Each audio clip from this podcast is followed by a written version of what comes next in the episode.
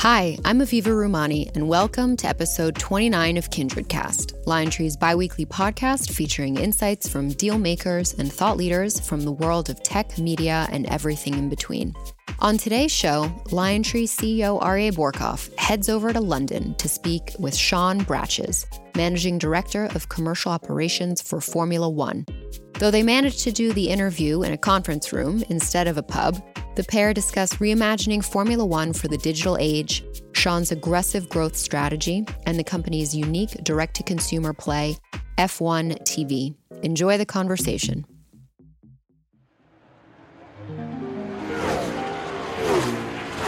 Welcome to KindredCast. I am very pleased to be sitting here in London, in Mayfair. Not in a pub. Not in a pub. No, we're in St. James. Okay. I'm very pleased to be sitting here in London, in St. James Place, with my friend Sean Bratches. Sean has spent almost 30 years building and transforming sports brands. He joined Formula One in January 2017, just after Liberty Media's acquisition of the company. Prior to joining Formula One, Sean spent almost 27 years at ESPN, most recently as executive vice president of sales and marketing, really driving their primary revenue streams. He also spearheaded the launch of the first live streaming cable channels online and on mobile devices through Watch ESPN. And before this, he served as the regional sales manager at Storer Television Sales. I remember that company, selling national spot advertising for its seven owned and operated television stations across the country. So, Sean, thanks for joining us on KindredCast. And, thanks for having me. Lending your insights into the world of sports and particularly Formula One. It's good to be here. Or as Keith Richards says, it's good to be anywhere. but uh, glad to be here today with you. It's great to have you here. You and Chase together probably has the best hair in the business in media and sports, right? Speaking from a guy who is envious between your eyebrows and his mustache, it's an incredible place. Yeah. I have four sons and they've sent me some mashups that they've found on the internet, which are not too flattering to neither Chase nor myself. well, Formula One is an iconic brand. I mean, obviously a lot of fans out there. How has the first year been? I mean, I think now uh, in 2017, I think that you were in 27 or 26 different countries around the world talking about the brand. What drew you to Formula One? Well, listen, I think it's a unique opportunity in the world, not only of sport, of business. You've got a 67 year old company, a global brand, over a half a billion fans, and that was, I would say, materially undermanaged as a business. So it's somewhat of a combination between a startup and a business turnaround. It's been an interesting year. Liberty, I think, closed on the asset. It was January 23rd. I was sitting in a hotel room weeks before here in London, anticipating the close. If it hadn't, I would have headed back to the States, but fortunately it did. One of the things when uh, Chase and Greg initially called me, they asked me to come over and run the business. What they didn't tell me was there wasn't a business here. There was no commercial group. You know, this was a one man show, Bernie Ecclestone, in terms of media rights or sponsorship or digital, research, events, hospitality. It just didn't exist. But it was a competitive process for Greg to get a hold of the asset. I think the management team with Chase and yourself was a key differentiator that he had. Yeah, I think that's right. I think Liberty invested for three primary reasons, right? Because it is a global brand, the number of fans that it has, because technology is disintermediating the way fans or consumers around the world ingest video. The belief is that live sports is going to be the last bastion of content that on a predictable basis can aggregate large audiences. And then thirdly, it's the belief that it was an undermanaged asset, which I believe in, I can attest to strongly. So you seem like it's been a whirlwind the last 12 Yeah, months. it's been a whirlwind. You know, we got here, the Formula One was managed out of Bernie's townhouse in Knightsbridge. And neither Chase nor I, not that there wasn't even any room there, you know, they actually had a conference room called the Playboy Room, and there were centerfolds all over. It was oh, it, was it was from a different era. Yeah. So Chase and I first started out going to coffee shops, Starbucks, to pick up Wi-Fi, to have meetings, to communicate. I think where I ran into you first over here was we leased some space in St. James Square. Yeah, a windowless office windowless office. It was, uh, you know, this very is serious. very serious. Now we've proper. It's my favorite English word. Proper. Everything's proper. It's a proper discussion we're having. We have proper real estate here in St. James. We're starting to build a staff. We've put together a strategic plan. The offices, I mean, are beautiful. Not only because of the location, but also the iconic memorabilia and photos and equipment and tires around the office. You really walk into a Formula One museum or setting. It's an with a lot of iconic brand, and I, I think the offices represent that. We wanted to build something that was representative of the extraordinary asset and iconography that is associated with Formula One. I called all the teams and Pirelli, and we have a Rolex totem here. We have a Heineken bar here. If, if you want to grab a beer afterwards, we can do that. One of our sponsors. We've got a lot of customers. I think this is a brand that is in need of being detonated from a commercial standpoint, and we've got a succession of customers and brands that come through here every single day. And we wanted it to look, feel, smell, taste like Formula One. And I think we've done a, a nice job of doing that. Take me back to the ESPN days. What was it that drew you to Formula One? And what did you take from your ESPN days in terms of brand building and driving that business in its obviously its formative years with all the ESPN strength that kind of was a parallel to where you are today? Moving to London, it was a big move. My four sons are all out of the house, independent, and all doing well. I wouldn't have done this had they still been in the house. Huge fan of London, known Chase for a long time, and it's just been a privilege working with him on rebuilding this business and reinventing it. As I looked at it when you know I was first called, you know the fourth quarter of 2016, I thought that my experiences at ESPN running the commercial group there could add value to Formula One. I think that there was a lot of similarities in terms of my early times at ESPN. You know, we didn't call things startups back then, but effectively Mm-hmm. ESPN was a startup in the 80s, and we didn't know exactly how things were going to unfold. And we didn't know this thing like the internet was going to come up. We didn't know satellite was going to be on the horizon, which precipitated a massive capital investment in cable with a channel explosion and E ESPN2 and ESPN3 and the litany of channels there. But here, we've been through this and you can visualize what the opportunity is in the future. So I think here it's all about creating a vision and then executing on that vision. I think there's a lot of things that both Chase and I, from our media background, have conveyed to Formula One from a core standpoint. The other fascinating thing from my perspective is, is that having no commercial group here, really starting from the ground up, I've been able to create my own culture because there was no commercial group, there was no culture that existed. You know, I hired what I think is a absolutely fantastic edit of senior executives to run the respective divisions within the Formula One commercial group, and then I was able to impose a culture here that I think will ostensibly carry on and drive this to further heights. Pretty amazing. The ESPN, as you said, was started in 1979. So in our day and age, Formula One is a almost 70 year old company with half a billion fans around the world, yet no structure to deal with the commercial enterprise, no commercial business whatsoever. When you walk into that scenario, how do you find that? How is that possible? And then what is the commercial business that you're trying to create? What is it doing? What are your goals? It's encouraging that it's survived notwithstanding no attention to the commercial side of the business. And mm-hmm. I think it's one of the things that we look to and are very encouraged about. When I first got here, not having anything, one of the first things I did, Ari, was I went out and we did a global brand study. And we went to four continents. We spoke to seven avid Formula fans on each continent for 10 hours over two days. We conducted six focus groups, each of 10 people on each continent, comprised of avid Formula One fans, former casual motorsport fans, spectacle fans, etc. We did panel data against digital platforms in each country. We did online surveys.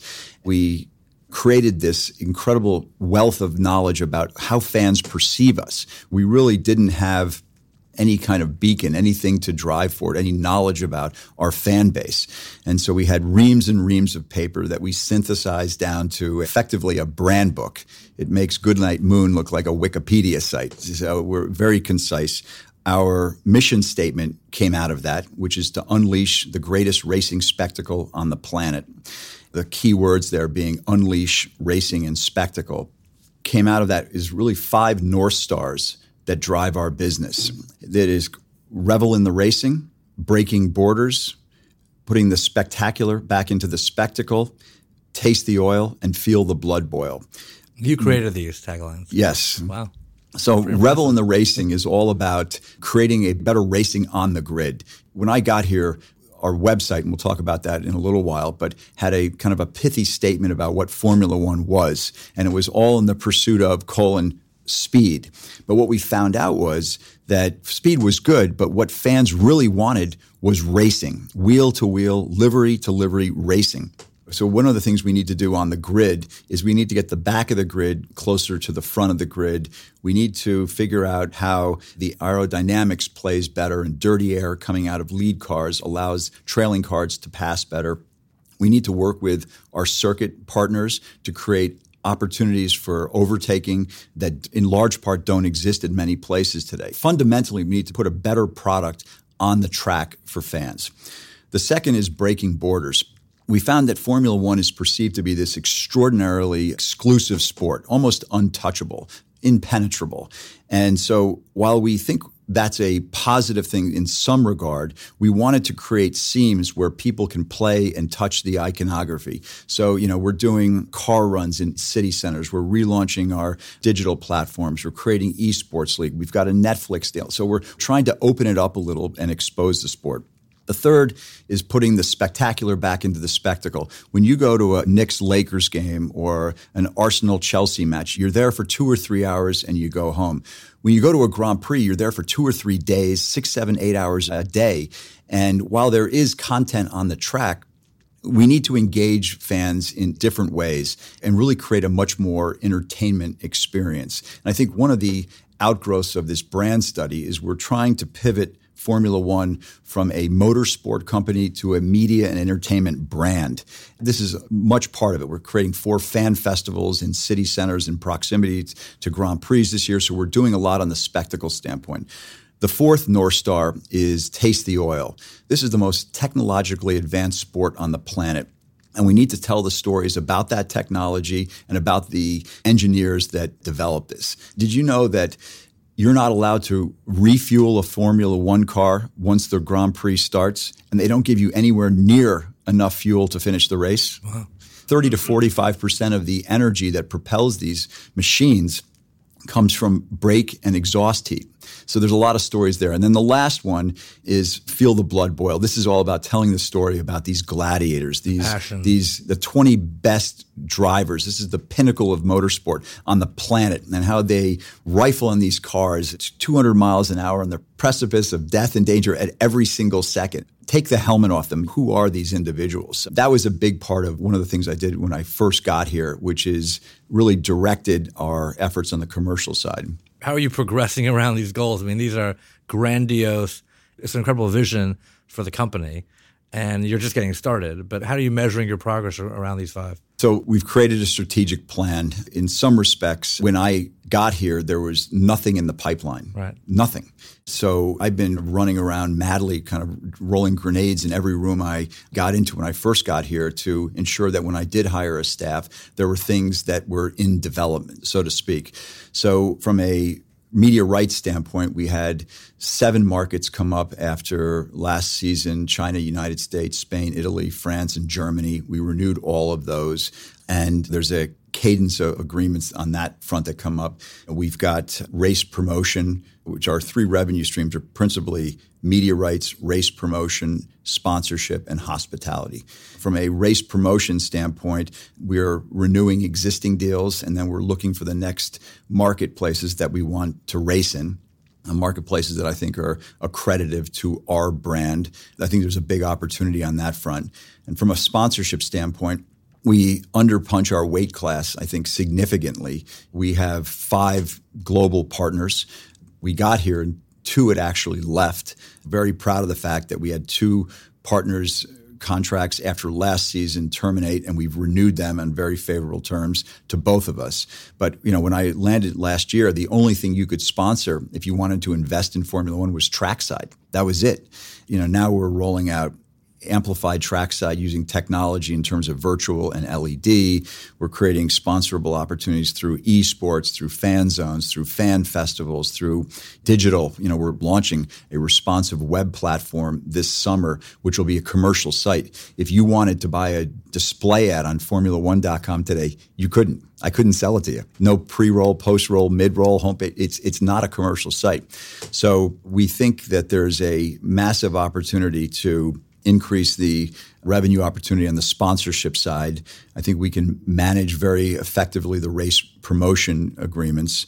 Media rights are subject to the cadence in terms of which they came up. We had a very good year last year, but the key there has been to really create a path for us to launch new products and services in this world where the existing agreements heretofore wouldn't permit almost anything most of our agreements when I arrived last year, you couldn't replay a Grand Prix for a year after because I wanted to do a Twitter deal. You, know, you couldn't do it. We're breaking those down. So we continue to look at new areas like digital for growth, licensing for growth. There's big upside in terms of hospitality. As I said again, sponsorship. So we're on the move. And digital, I mean, that's one of the huge opportunities here because I know you struck a deal with Snap last year. What is the digital outgrowth of the business? I know that for Greg, that was one of the key parts of the thesis that this could be streamed beyond where you are in the event itself. But how's that progressing? There's a great legacy to Formula One as a business, but there's a latency in terms of business development. And digital is the poster child for that. When I first got a call, I started following some of the drivers, some of the teams on social media. And when I got here, I had lunch with Lewis Hamilton, and I asked him why he wasn't posting any Formula One mm-hmm. iconography. Right. And you know, he basically put down a stack of papers, cease and desist letters that Bernie had sent him when he did. So there's a huge opportunity, and I initiated a social media guideline policies right away for the drivers, for the teams, for sponsors, for promoters, and we were actually the fastest growing sport on the planet in terms of social media growth. We were starting from a very low level. The growth has been absolutely extraordinary. Unsatiated appetite, right? Because everyone is so passionate about the sport, and there probably was a huge gap of how they could tap into that between events and with their players and the brands, et cetera, and the teams. And there's so many great stories that yeah. have just been laying fallow that are waiting to be told. We I couldn't go- imagine a better direct to consumer offering than Formula One because you could reach all the fans directly, and there's so many around the world. So that must play into the strategy on digital and social, et cetera we're pushing hard on social. We're um, kind of amplifying our own efforts, which are growing dramatically. We're doing, you know, partnerships with Snap. We just did a deal with Twitter for a number of fronts, including a post Grand Prix show, uh, which Will Buxton will do, which we're very excited about. We're in the process of building a responsive web platform from the ground up. We're going to burn the incumbency to the ground this summer when we launch our new commercial platform. We're very engaged. We've hired a, a, content team. We're investing significantly in that opportunity. We are launching for the Spanish Grand Prix a live direct to consumer OTT product called F1 TV. And it's going to host each of the 21 Grand Prix. It'll host the support races from F2, hot laps, whatever goes on at the Grand Prix. So, how's that being distributed? So that'll be distributed direct to consumer. Yeah. We've partnered with Playmaker, which is a um, brand and entity that's owned by Comcast NBC, and it will be available in 50 countries around the world a year ago when we got here, there was not a single broadcast contract that permitted us to go to one country. So we've been working extremely hard over the last really 12, 13 months in the renewal process in the seven countries that we're going into, and then also abrogating existing agreements to get those rights back so we can actually serve fans through this platform. But we're very excited about it. It's probably the most aggressive OTT launch in the marketplace today. There's going to be 24 concurrent streams, four different languages, a significant data overlay. One of the things about Formula One that is extraordinary is that each of the 20 cars at each Grand Prix, they have 120 sensors on each car, and they put out 1,500 points of data every second. every second. And so we have this massive cloud of data that sits above us that's just been underexploited or unexploited, trying to identify the immediate opportunities in that cloud, in that data stream, and turn those into user facing, compelling propositions that unfold this sport not only for the avid fan but also for the casual and the fans that are coming in i think is a very exciting opportunity for us for sure and then the other opportunity is really a geographic opportunity to expand the races i know you're traveling a lot already but i think the statistics are that last year you held 20 races across 20 countries and five continents. And this year will be 21. 21. What's the incremental race? Malaysia fell off the schedule uh-huh. and Germany and France were added. So, you know. Germany, your hometown. My hometown. It's not in Berlin, it's in Hockenheim. Formula One is really the only true global sport. The Olympics and World Cup are global, but they take place once every four years. And when they do take place, or they take place in one country. Formula One this year, 21 countries, five continents every single year. And what we're trying to do from a Grand Prix perspective, I would say, is balance things on a kind of a multiplicity of fronts. Is that one, the heritage markets are very important to us in Europe. It's really the birth of Grand Prix racing. We want to ensure that we continue to go to the Silverstones, the Monzas, the Spas. Those are central. That's kind of like the Augusta or the Wimbledon of those sports. We want to be there. But at the same time, we want to apportion the races between Europe, the Americas, and Asia. And I think we want to align them in a way where we actually are hosting all the Grand Prix in one of the three areas at a time. Right now, from a structural standpoint, we're flying all over the world.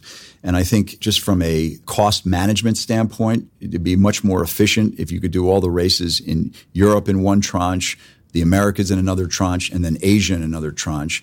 And I think that also plays well from a sponsorship standpoint. If you don't have a global brand, but you want to activate in one of those, it's much easier to do, to have a payoff if you can do it from an alignment standpoint.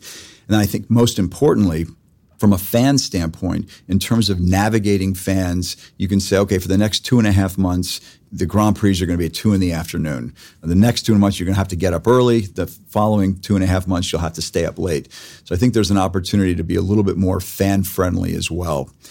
You know, how, about, how about Latin America? Latin America, we race in Brazil today. So, you know, we've got a queue outside my office yeah. of countries, states, municipalities, principalities, a mile long that want these races. Yeah. And I think we're trying to be a little bit more thoughtful in terms of where we go, what the cadence, what the attribution back is to our brand. You have a lot of countries around the world that are investing Formula One to elevate almost nation building and to elevate their brands. Which we do.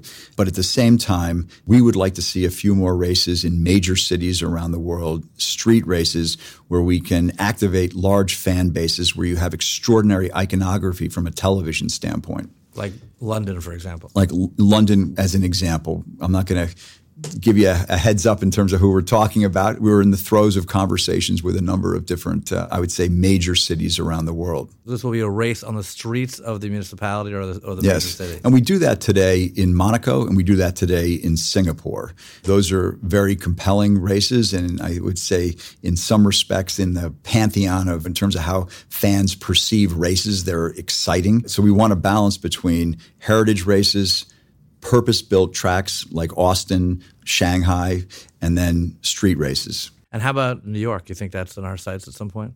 We might need a little bit of change in, in leadership in that city before we get there. It's certainly a city that uh, aligns well with our brand and would be a fascinating spectacle. Uh, for sure. Some would say that we already have a Grand Prix in uh, New York City, on, the, the West Side Highway. yeah, exactly. But how about the United States in general? I mean, Formula One is a phenomenal sport, great global fan base. You would argue sometimes in the U.S. it's less followed than in other parts of Europe or Asia or Latin America. How do you bolster that fan base in the U.S. and how does it play into some of the locales you're thinking about? I'm very optimistic about the states, and I think states and Asia are our two big priorities from a growth standpoint. But if mm-hmm. you look at the United States, You look at the digital platforms that we have today, second to Europe, the consumption of Formula One content on digital basis is the United States is second in terms of the volume of consumption. So I think that there's a kind of an underlying fan base there that just needs to be activated, that needs to be served. We went last year from our friends at NBC to our friends at ESPN. Ratings are up significantly this year on the ESPN front. I think that will continue. There's a lot of emphasis put behind that great brand around Formula One. We have a fan festival that we're going to do the week of the United States Grand Prix in Austin. We're going to do a fan festival in Miami. So we're putting our efforts behind that. We're launching the live Formula One TV live OTT product in the United States. This year is one of the markets we're going to be launching in a few weeks. And some of this stuff, Ari, I don't know if you should laugh or cry, but we rolled out our first marketing campaign ever before this season started. And so we're putting an emphasis on the United States. The campaign is introduced under the auspices of engineered insanity. These two polarized concepts that play hand in glove in Formula One so well. So, there's a lot of things that we're doing from a promotional standpoint and a digital standpoint that I think in the United States can elevate that audience and probably better serve and activate what is a, high degree of interest today. Yeah.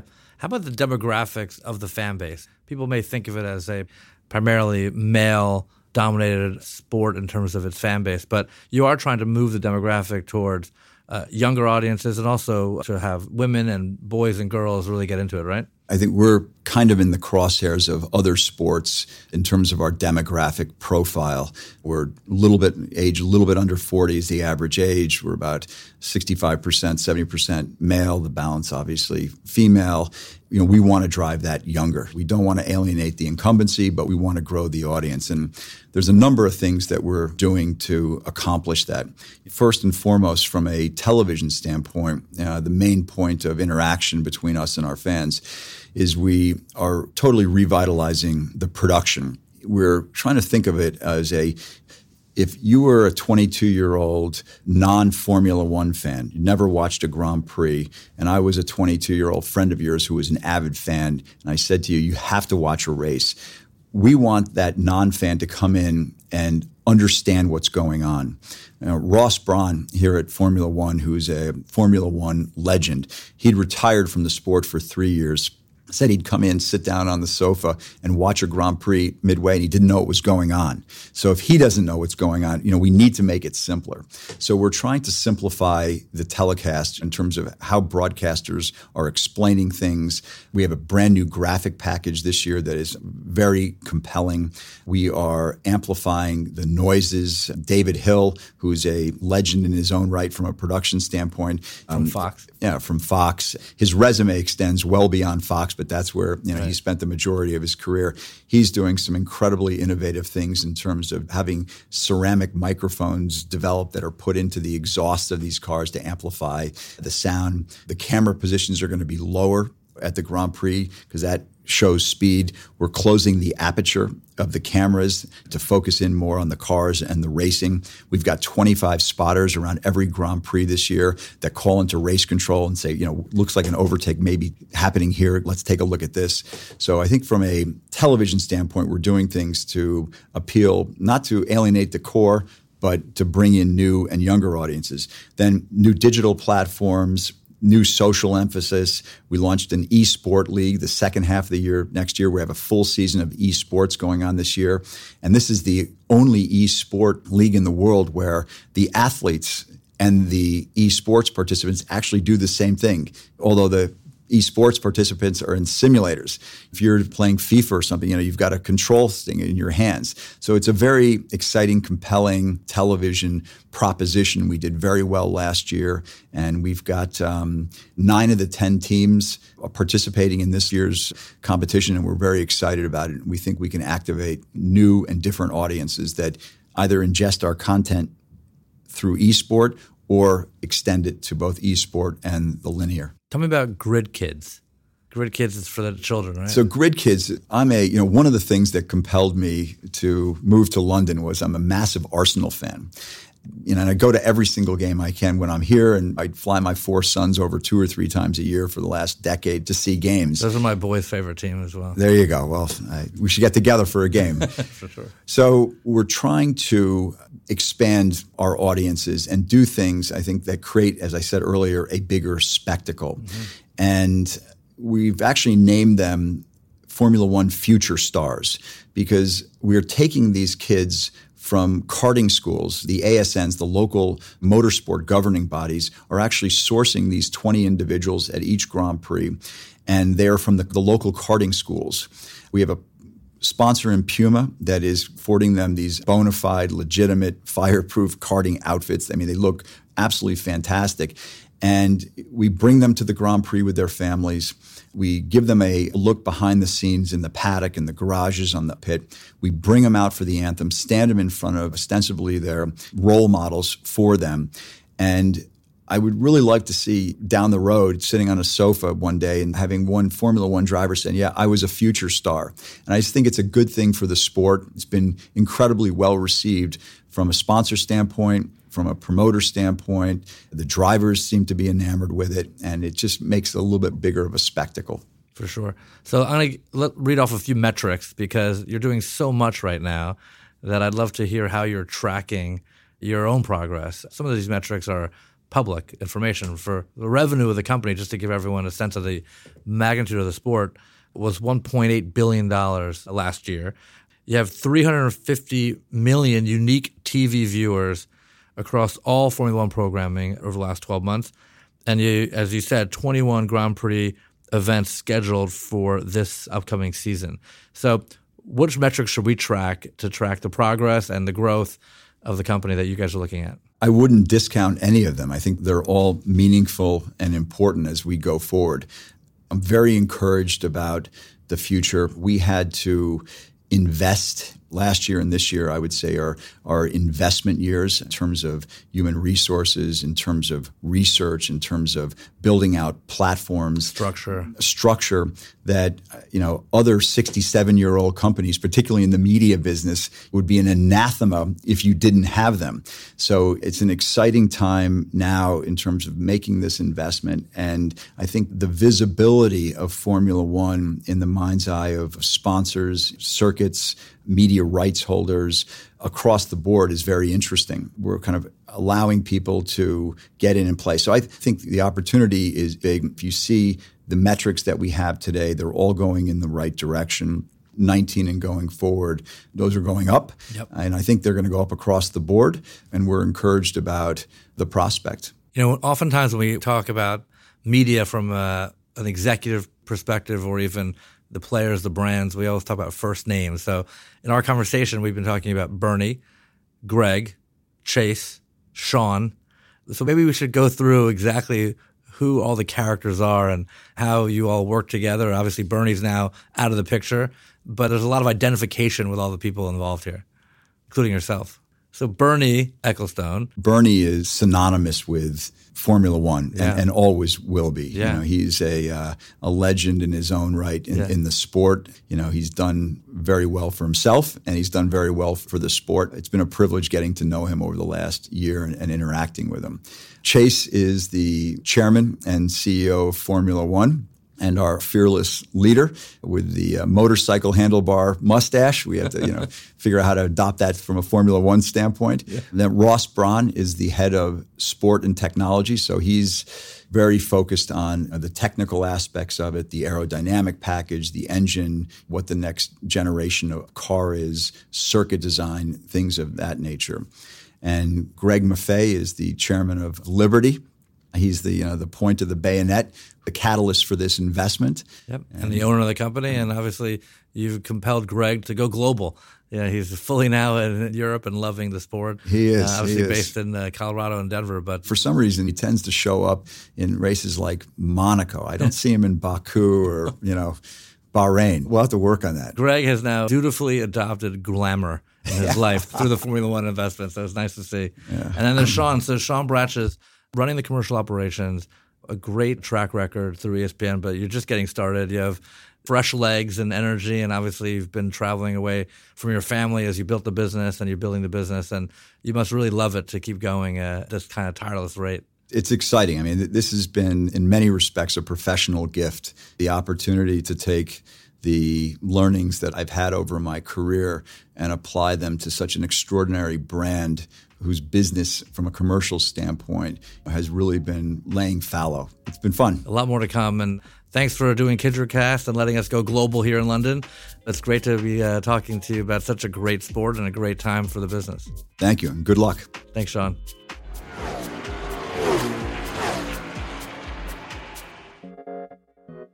I hope you enjoyed our show today. If you want to check out any prior episodes, you can find us on Apple Podcasts, Spotify, or wherever else you listen. Feel free to leave a review there as it helps people find the show. You can always follow us on Instagram, Twitter, and Facebook at KindredCast for behind the scenes photos and info. Keep listening and see you next time.